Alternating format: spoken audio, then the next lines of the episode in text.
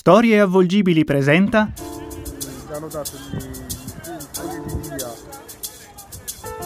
Fogli di via. I racconti di un vicequestore scritti e narrati da Giampaolo Trevisi.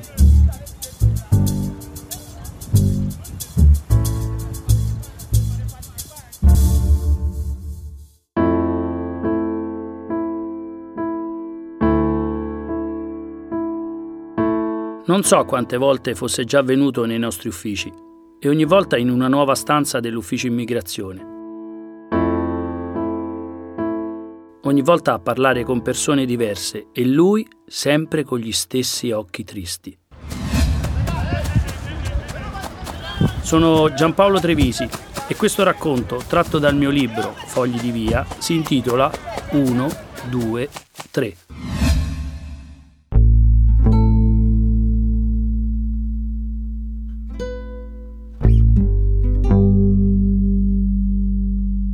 Nero come una notte senza luna, veniva da qualche paese africano e ancora non si capiva quale.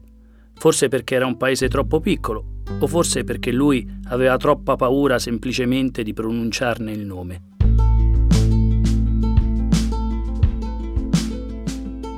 Intuimmo che forse continuava a venire da noi perché avrebbe voluto presentare una domanda di asilo politico, ma con lui non si riusciva mai a parlare per più di cinque minuti.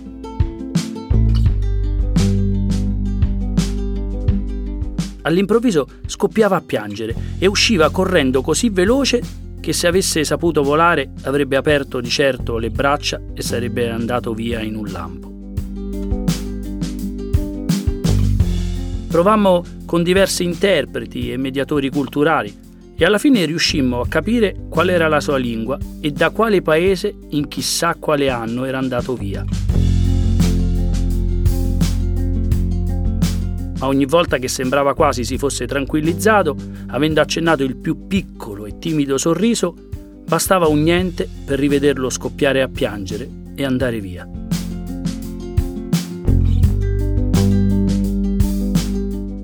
Prima del suo scatto disperato, in pochi istanti, ci capitava di scoprire le sue lacrime, di sentirne il sapore, ritrovandoci il suo urlo conficcato nel cuore, come una freccia di roccia pesante caduta dalla coda di una veloce stella al centro esatto del nostro battito più lento.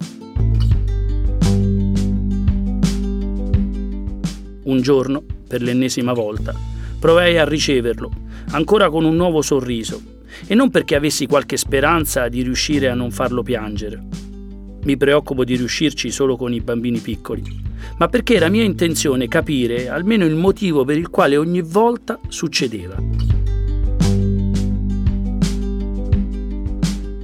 Capire a che punto esatto lui, seduto su una sedia come un foglio di carta caduto dalla scrivania, iniziasse a piangere. Capire se fosse colpa di una domanda, di una porta aperta o chiusa, dello scoccare di un'ora o addirittura di uno sguardo di qualcuno.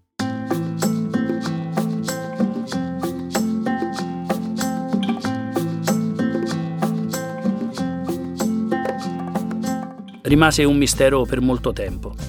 Ci incuriosivano i motivi che scatenavano il suo pianto disperato, almeno quanto i motivi che lo spingevano sempre, giorno dopo giorno, a tornare da noi, o almeno a provarci.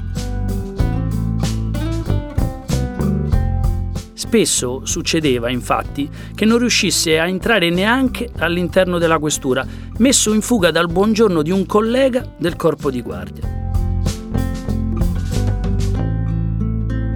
Un giorno, mentre stavamo cercando di entrare nei suoi occhi e nella sua vita, io, un interprete africana e altre due persone dell'ufficio, dipendenti civili che di solito seguono i richiedenti asilo, entrò nella stanza una giovane collega in divisa, pronta a uscire per un servizio di ordine pubblico, ma ancora alla ricerca di un fascicolo disperso, con dentro un permesso già stampato e la vita di una persona, che ogni giorno allo sportello veniva a chiedere notizie su se stesso.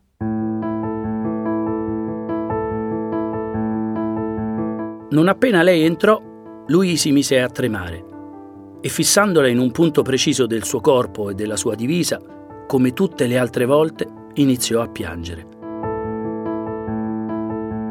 La collega si sentì forse più osservata in quel momento che in mille altre occasioni, feste o non feste, minigonne o pantaloni aderenti.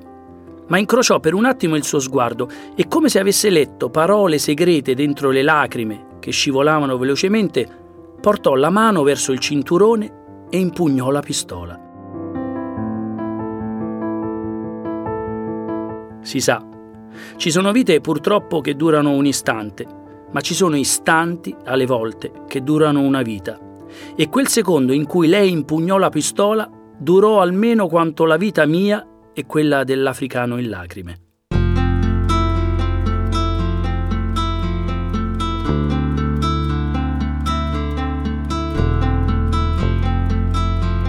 Ebbi paura che la collega impazzita volesse ucciderlo, solo perché stanca dei pianti e delle grida, e pensai che qualche colpo, della sua mira folle e disperata potesse colpire anche me, che a volte mi impegna a sorridere tutto il giorno o almeno a fingere di farlo.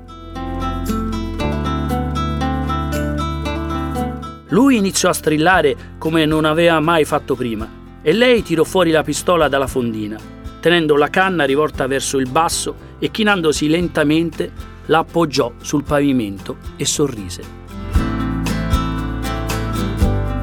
Quando lui la vide finalmente appoggiata per terra accanto ai piedi, come una vecchia ciabatta, smise di urlare, di piangere e ricambiò il sorriso. In quello stesso giorno, ricostruendo tutte le volte in cui si era presentato da noi, capimmo che il suo terrore era iniziato sempre in un preciso momento. Tutte le volte in cui c'era personale in borghese o in divisa, ma non armato lui riusciva a restare tranquillo, ma appena vedeva, anche solo da lontano, la pistola di qualcuno, chiudeva gli occhi e li faceva morire affogati nel pianto.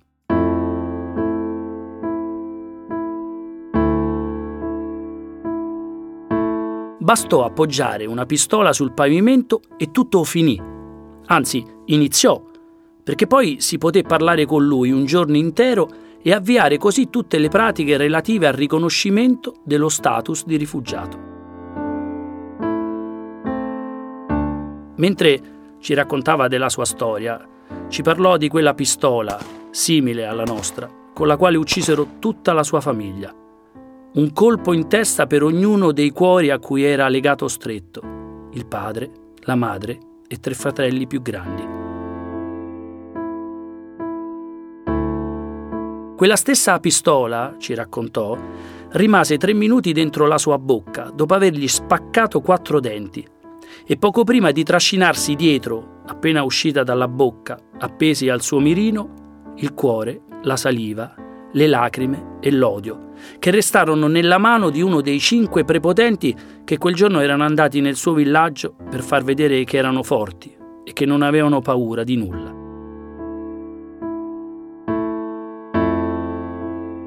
Lui rimase una settimana intera nascosto dietro un albero e di quell'albero disse sarebbe voluto diventare corteccia per sparire per sempre e non morire mai. Invece, trascinato da un suo amico di due anni più grande di lui, a cui avevano impiccato i genitori, iniziò a scappare lungo deserti, notti, silenzi assordanti e vuoto. Dopo due mesi circa si ritrovò in Italia, Roma, Firenze, Torino, Milano e infine Verona. Ponti, case abbandonate, cantine, freddo e fame. Una vita difficile, quasi non vita.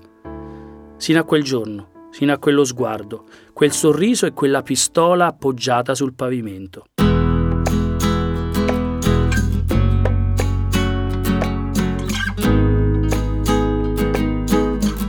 La sua pratica per il riconoscimento di status di rifugiato riuscimmo a farla partire il prima possibile.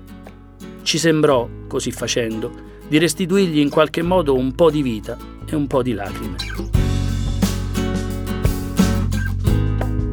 Tornava ogni giorno con un sorriso nuovo a chiedere notizie e quando dopo una sua precedente convocazione a Gorizia, presso la commissione, arrivò il decreto che gli concedeva lo status di rifugiato, Eravamo contenti talmente in tanti che lui ricevette almeno dieci telefonate che l'avvisavano di venire subito in questura.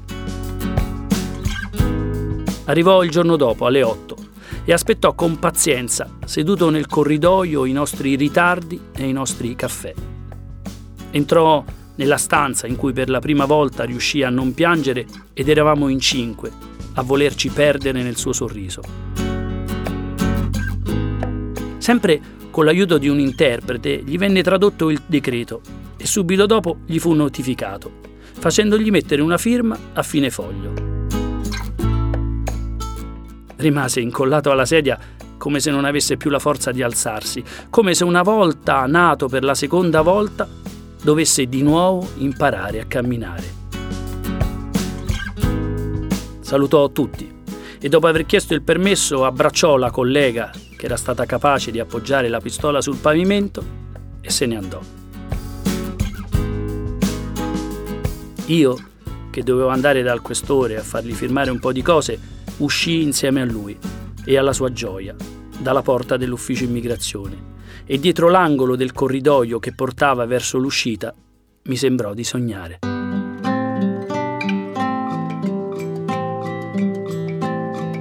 Vidi almeno un centinaio di colleghi in divisa, uno dietro l'altro.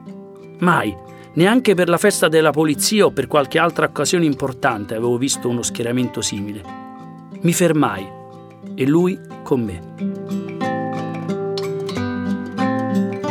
Pensai stessero facendo le prove per una cerimonia di cui non sapevo nulla, mentre lui non pensò a niente. Fece un passo avanti e si diresse verso l'uscita.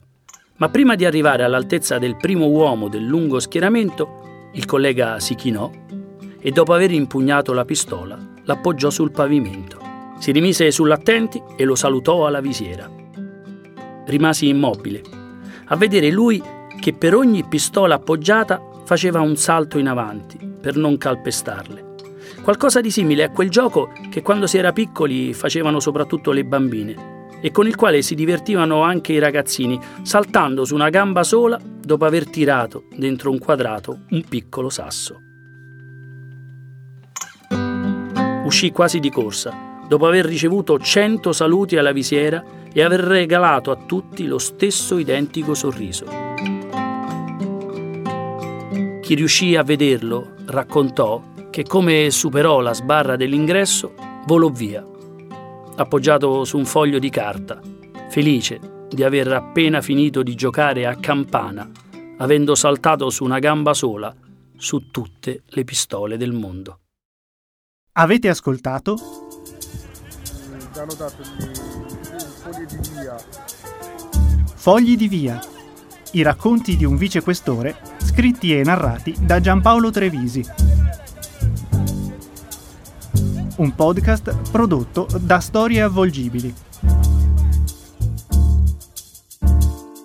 Ascolta questo e altri podcast su storieavvolgibili.it e sui principali canali di ascolto.